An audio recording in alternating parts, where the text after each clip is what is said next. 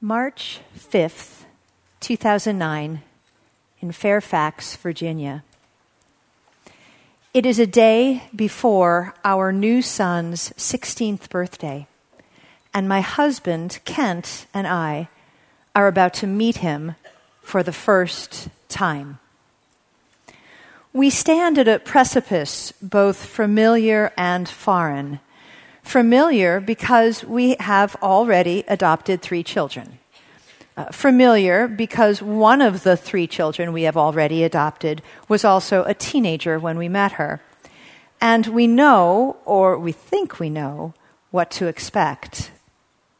Foreign because as committed pro life Christians, we know this each gift is a life. I'm sorry, each life is a gift. Each life is a mystery. Each life reflects God's image. Each life holds treasures indescribable. And some of those treasures may take the place as holes in your walls. The current living situation of the son we have not yet met is what polite company refers to as a therapeutic group home located about an hour from our own home. After Kent returns home from work, we put Mary, age three, and Knox, age six, in their car seats and we head off. We feel as though we are walking off a cliff. This is the most important endeavor, the most sacred risk, and the clearest picture of God's covenant that I know. We enter a house that looks like any other, except all of the people inside are strangers to each other. The neat rows of children's shoes that wrap around the outside porch, ranging from very small to very large, reveal that this home is at full capacity. We are warmly welcomed to enter by one of the live in social workers, and we are directed to sit in a formal living room heavily reeking of white vinegar and pine room freshener. None of the bedrooms have doors. Alarms ring upstairs as children with monitors on their ankles set off buzzers when they move from place to place, creating an anxious choir, exposing movement with no escape in sight. No one is allowed outside without supervision, and everyone is supervised all the time. Children must seek permission to use the toilet. The rule charts on the kitchen walls are endless and daunting. Each child has his own neatly typed list, but they all begin like this rise at 5:30, make bed, take medicine. The rule charts pour over the kitchen walls and into the hallway, creating a gothic paisley pattern, the yellow wallpaper style that forebodes unending potential failure or madness, just like the heroine of Charlotte Perkins Gilman's turn of the century novella, of this title. In Charlotte Perkins Gilman's 6,000 word feminist classic, The Yellow Wallpaper, the narrator slowly descends into madness, attributing the wallpaper as the source of her mental demise. The wallpaper's paisley yellow detail, very much like the 10 point rule charts in this group home, covers every base. Rule charts in this group home record as a goal what the state envisions to be the best course of actions for the child. Each goal is listed on the chart before the word breakfast. And the options are these reunification with birth family, adoption, or permanent foster care. Goals depend on either people who have already shown themselves to be undependable or strangers whose prospects are suspicious at best. Reunification with birth parents and adoption are such high risk endeavors. So few teenagers in foster care realize either end point. And so it feels hopeless to hope, not knowing if the next day will be a new nightmare or a rerun of an old nightmare. I look at the charts and I can't wrap my mind around how they can be su- successfully accomplished. It seems to me truly that no human being could possibly fulfill the expectations on these rule charts. It seems that creativity of any kind is the great enemy of self control. But these children have become robots. They take medicine to wake up, to focus on school, to remain calm in the interminable bus ride home, and to go to sleep. They take medicine to forget the past, to remember the math lesson and to separate themselves from more shattered hope. They take medicine so that they can have names to unlearn, memories to flush, and a future that slips between fingers. I want to like this house and the foster parents in it. I want to see them in me and me in them. But this is no home. This is a prison. And this is one of the finest government run therapeutic foster homes in one of the wealthiest counties in the United States. Our social worker, who, the social worker who runs the house, repeats the need for us to maintain strict rules and regular medication. Our son Knox has brought a present for Michael an olive green plastic triceratops with a foot chewed off, thanks to our golden retriever, Sally. And it occurs to me as I look at the mauled plastic dinosaur that there are no visible toys in this home filled with children. There's not one errant Lego piece or, escaped matchbox car. Not one.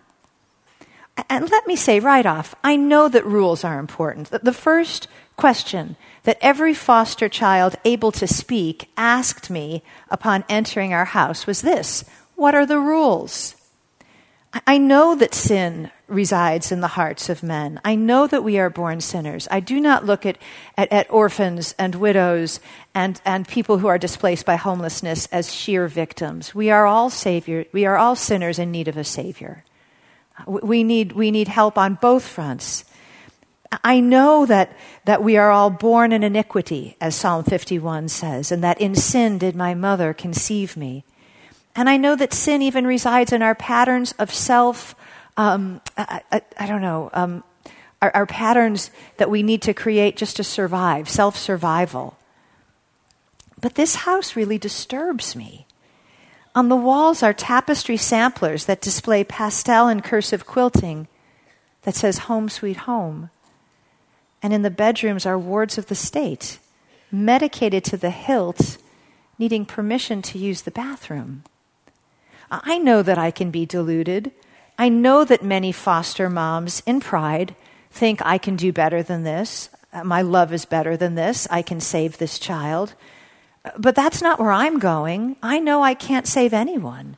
I know that Jesus alone saves. But I also know that we have to show up. And so here we are, and we have shown up. And now that we have shown up, I can tell you that this house really was giving me the creeps. Numbers go through my head when I'm threatened, and now I'm thinking about the 7,000 teenagers who age out of foster care and who often end up in prison or homeless or dead. I know that this house is better than prison or homeless or dead, uh, but still, I ponder the 105,000 children in foster care nationwide in the U.S waiting for nightmares to end. And I sit in this house in my class and my racial privilege, and I know what it means to pray for the whole lost world of mankind, myself being the chief of sinners, pleading with God to undo me so that I can do good to everyone and so that I can honor and respect all. Mrs. Jones brings Michael to us and I behold one of the most beautiful children I have ever seen. He's all legs and pimples, and he towers over me. Long afro, mild brown eyes, and a caramel candy complexion. And he is scared. He looks right past me and right past Kent, and he fixes his gaze on Knox and Mary. He gets down on the floor with them at eye level. The world stands still. And then suddenly his face lights up with joy. Mary gives him a hug like she's known him her whole life, and Knox gives him the mauled army green dinosaur. And this looks like a family reunion, except that we are all still strangers. Michael jumps up and begs the, so- the, supervisor to let him please, please, please return to his room to get his family picture. He's talking a mile a minute, and his whole body is gyrating in place. He just must have this family picture. He must have it to show to this boy here, this Knox boy. This Knox boy must see his family, his brothers. He pleads. He wheels around. He ticks. He won't stop. She relents. And moments later, Michael returns with something cupped protectively in his hands a Polaroid picture lined with tears and sweaty hands, the corners curling in. It is the only remnant of proof that Michael survived another life in another world with unfinished business in that past world. And that unfinished business dogs him. And there were good things too in that world, and they call him by name and they are trapped with him in the picture. And suddenly I see it. He's a boy stuck. He can't get back to this Polaroid world, and without the Polaroid world, he can't take up residence in this one. And every child I have ever known who spent time in foster care has a picture like this, with a trap door almost impossible to unhinge. Michael flashes the picture before my eyes and Kent's eyes briefly, and then he settles back down on the floor with the children, cupping his hands protectively around his treasure. With his Polaroid picture in his hands, he's no longer nervous, he no longer gyrates. He breathes deeply, heavily, Knox and Mary know that this is a sacred moment, and they wait for Michael to reveal the treasure in his cupped hands. They are expecting him to reveal either a just captured toad, that would be what Knox would have wanted, or a little bit of chocolate. And when no toad or chocolate appears, they seem to have an uncanny sense not to appear disappointed of course, they, they don't know how to interpret the, the old picture of three children, one with a bushy afro, the other with a missing front tooth, and the smallest one with a faraway look, just like the one Knox always seems to have on his face when the camera flashes. The faraway look boy is wearing a Thomas the Tank Engine t shirt and holding a beige stuffed bear with a red tartan bow. The boy in the picture looks strikingly familiar. In fact, he looks just like both of the boys in the room, my sons, one whom I have known for six years, and the other whom I have just met. And from that moment on, it was almost like I had twin boys separated by a decade. Michael says, Look, Knox, this is a picture of my brother Aaron. And Knox says, No, that looks like me, but I don't have a Thomas the Tank Engine t shirt. That looks like me. I know that's me. No, this is a picture of my brother. Other brother. Not you, brother. Your brother is me. I am your brother. You are my brother. And this is me. The mystery of the covenant of family unfolds in places like this therapeutic group homes where strangers live together with majesty and miracle on display. and in the background, the dim thudding of alarm bells that demarcate a child unfairly deemed juvenile delinquent getting permission to use the toilet. In all of my years of parenting, and with all of the children that I have held, comforted, fed, tucked in, listened to, prayed for, nothing, nothing had prepared me for this moment. And for reasons that I cannot explain and that no parenting book has ever explained, my identity as a mom comes into full view when faced with a frightened, angry, misunderstood teenager. I love them instantly. No parenting book, no conversation with experienced parents, and no life experience prepared me for what it means to love at first sight my newly met son, a courageous boy, gangly and awkward, who stands a foot taller than I do. Teenagers placed in foster care feel broken and unwanted, and they have told me that they feel almost like lepers. They need the advocate, Jesus himself. Often they feel marked and shamed, outsiders, rejects. Even the rules of the system work against them. They need grace. They need contagious grace. We all need grace. One year later, we had the privilege to adopt Michael. And something absolutely earth shattering happened when we stood before the judge. When you stand before a judge and you adopt a teenager, the teenager actually has to speak and has to consent to an adoption. And when the judge asked Michael whether he wanted to join the Butterfield family, Michael said, I belong here. I belong. Those were such powerful words.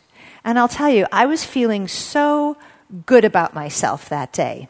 I was just feeling so, uh, I don't know, proud and, and relieved. And I just felt like we really, you know, we did something great. And later that day, I was speaking at an adoption rally. And before I took the podium, to you know, just to share with people the importance of adopting teenagers, our social worker, Kelly, came up to us and she said, Rosaria, I have terrible news. Jessica is dead. She was found in a homeless shelter, and we think it was suicide. Jessica was the girl we didn't adopt. Now, I know that sounds horrible, but it's true. And I, I sat down and I opened my Bible and I wrote in the corner of my Bible by Hebrews 13 1 through 3. I wrote her name. I wrote her first name and her middle name and her last name.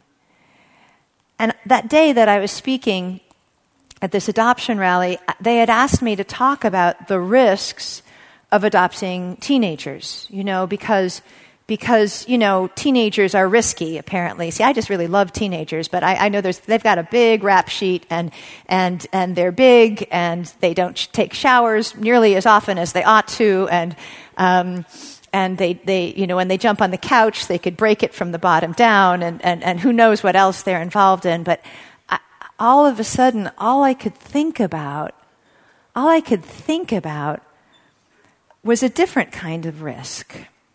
And it's really all I've been able to think about ever since. And it's the risk of not. It's the risk of not showing up. It's the risk of being afraid of people because they have a bad reputation. It, it's the risk that makes us feel entitled to say no before we even consider saying yes. And so, what I came to learn and what I want to talk about in the following few minutes that I have with you is the importance of saying yes, even when it's scary. Now, teenagers in foster homes are not people you would ever meet unless you sought them out. And it really strikes me with Hebrews 13. Let brotherly love continue. Do not neglect to show hospitality to strangers, for thereby some have entertained angels unawares. Remember those who are in prison as though in prison with them, and those who are mistreated, since you also are in the body in part because of our class distinctions and because of the busyness of our lives, maybe even in part because of how busy our churches can keep us. I know churches that keep people busy every single night with some program or another. And maybe because of all of this, there's no time. There's no time to seek a stranger. And yet, hospitality fundamentally involves seeking out strangers. You know, the Lord Jesus Christ seeks his people. And we are called to look out for people. And it absolutely always means that you don't get to do something else. You know, there are 24 hours in a day. One of the, the two ways that, that Kent and I have found it very easy to seek out strangers is to become home studied for either foster care or adoption. Or in the US, we have something called Safe Family, which is whole family care. And what all the, um, all the certification process really allows you to do is to have private information about people so that you can pray for them and hopefully step into their lives in some way. Now, um, one of the questions that we often ask is Is it safe? And another question might be for Christians, and especially Christians in a post Christian world Is it safe to not do this? Because if we don't do this, you know someone will. Is it safe for Christians to not? Now, a few years ago, we had a pretty amazing experience, Kent and I, and our children. Uh, a friend of mine from church, we have a very small church. My husband is the pastor of this very small church. Uh, but a friend of mine had been fasting for three days because she just felt that, you know, as another homeschool mom, she had just been living, you know, selfishly or just it, it, life had been too safe. And so she had been fasting for three days. And on the third day, which was the Lord's Day, while we were finishing up, we teach the children's program. We were finishing up teaching the children's program. And a woman walked through the door of our church with a little boy. And it was obvious that they had been living in the car. And so my friend Michelle turned to me, and with those delirious eyes that people have when they've been fasting three days, she looked at me and she said, Rosaria, the gospel comes with a house key. We need to take these people in. And I said, whoa, whoa, whoa, whoa, whoa, wait, wait a minute. I think you need to break this fast. Uh, wait, wait a second. We don't, they're strangers. We don't know who they are. What are we doing? And she looked at me and she said, call Carrie. And I said, oh, yes. Carrie was a, is a coordinator of something called Safe Family, which organize, which helps to uh, make sure that children don't end up in foster care just because their parents are poor. Because you know what? Poverty is not a sin. And so I called up Carrie and I said, okay, Carrie, this is what's going on. What do you think we should do? And she said, Rosaria, you know, the gospel comes with a house key. I think you, I think you and Michelle have it down. I think you should just do it. If you need some help with me, that's fine. But I think you know what to do. And so we sat down. Her name was Emerald. We sat down with Emerald and little Sammy, and we made a plan. And we, we, uh, we found Kent and Brennan and got the whole families together because this is not the first time that our two families have done this. And so basically, what happened is that two Christian families committed themselves to take care of one family displaced by homelessness. And it was a mom and a dad and a little boy. And so the mom and the little boy were really happy to get into a home and because his school was, was close to uh, Michelle's house. This was a working family. Dad was working, mom was working, and the little boy was, was going to school. And they were living in a van, and it, it was not going well, obviously. Mom and son were happy to, to move in, but dad didn't, didn't want to. He didn't trust us. And so my husband went out and tried to find him. And he did. He found him. And he brought him home. And it had been a long time that anybody walked through the door of our house with the clothes on his back. And he was gracious and kind, and we showed him the guest room, and we found some pajamas, and I washed his clothes. We gave him a toothbrush, and we immediately contacted our neighbors for help with getting both families to work on time. There was a lot to do. And so we spent three days of what felt very much like crisis management. Um, just organizing our home and, and, and organizing childcare and and and and dealing with the, the pain and the agony and the and the post traumatic stress disorder that comes from living in a car. And on the third day, when we could finally sort of settle down and we were able to have a meal together and we got everybody's work schedule settled out and we're all making dinner together and we're at the table and Kent is sharing the gospel. And then this family starts sharing the gospel back. And we realized that we were living with a Christian family displaced by homelessness. And that was a powerful moment. And so I wrote their names in my Bible in Hebrews 13 1 through 3 because it had happened.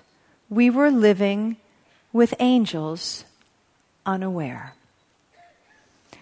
We had an amazing summer, and it was hard, and we all lacked privacy. We had to share things. Um, we enlisted our neighbors to help with the transportation of, of our friends to work. We did all summer childcare. Um, our neighbors were delighted, and our friends, our brother in Christ, was more than happy to share the gospel with all of our neighbors who were driving him to work. When our church uh, treasurer was able to help them with their finances and help them get some debt paid off and other things. Another family in town from a bigger church that had an extra apartment was willing to rent it without asking for a credit check. Um, there were definitely things that didn't happen that summer. I, am just going to tell you, there are things that didn't happen. My daughter missed a couple of swim team practices. It's true. Uh, our water bill went up. It's absolutely true. But when I look back on the great opportunity that it was to host Angels Unaware, I can't believe that the Lord has allowed us these privileges. And one of the things that happens when a stranger walks through the threshold of your house and becomes part of the family of God is that stranger doesn't exist as a stranger anymore. The gospel imperative is to have no strangers, to have all strangers be part of the family of God. But it's risky. Only I actually think it was more risky for them to walk through the doors of my house than it was for me to open the doors of my house. Now, there are other ways to seek the stranger, but it has seemed to me that the two that are that work, that have integrity, are either you bring the stranger to you or you go live where the stranger lives. I, I don't know how you can have a commuting relationship with the genuine care of people who are, who are lost in these ways. And so I would just like to end with, with, with encouraging you to not be afraid, to not be afraid to apply in very bold ways the work that God has laid out for us. And even in this world, where I know that you have, you have, a, a, you are frightened and, and probably, uh, you know, appropriately so, for the vote that's going to come in October. You know, there will be no, there's no greater reason than the reality of the potential post Christianity of Northern Ireland to do mercy work with abandon, not doing it from, you know, as a, I don't know, as an act of works righteousness, not doing it as something that just you and your family does, but, but a church, the reality of your church cares enough for people that, that it sends ambassadors out. And you know what? Those people might never be on the rolls of your church. But if they're in the, if they're in the, if their name is in the, in the Lord's book, who cares? That's fine. And so my encouragement is to remember, to remember what Jesus has done. To remember the way that our Lord took condemnation so that we could be free of that, that he took the stripes and he took the beatings so that we could actually be healed. Uh, Jesus took false accusations. He, he heard very hard things. You might hear those from teenagers in foster care or from people that you attempt to help. He took those false accusations so that we could have justification. Jesus even took the wrath of God so that we could stand in the robes of righteousness. Jesus took betrayal from friends so that we could belong. I believe that God's covenant is large and capacious, and that there are people who need to be not just invited, but literally carried over there's no way to put the hand of the stranger into the hand of the Savior without standing very, very close. And so I recommend that even as we're praying about these votes coming up, I recommend that you not fear loving the stranger because you too may have the amazing opportunity to entertain angels and to learn from them. And I know, I know you want to ask this. You want to say, but what about the children? You know, Mary and Knox were so little when this all started. Yes, the children. My children have grown up in this environment. They, they are now 13 and 16, and they're here at this conference. They're, they love the Lord Jesus Christ. They know how to witness to their friends, and they do. They, we would put them to bed when they were little, and they'd come out with their little blankies and stuffies and fall asleep under the dining room table, listening to these conversations with hurting people. And they would hear their parents plead for people to put their faith and their trust in Jesus. And they have seen some of the most unlikely people come to Christ because Christ specializes in unlikely converts. He did not come for the righteous. There is no gospel for the righteous. And so, what about the children, my children? Well, if I ever wanted to pretend that Jesus was some prop that I pull out Sunday morning so that they can tuck their shirts in and look decent for church, forget it. I've ruined it. They've seen the power of the gospel to change people's lives. So, what about the children? I think that they're doing just fine.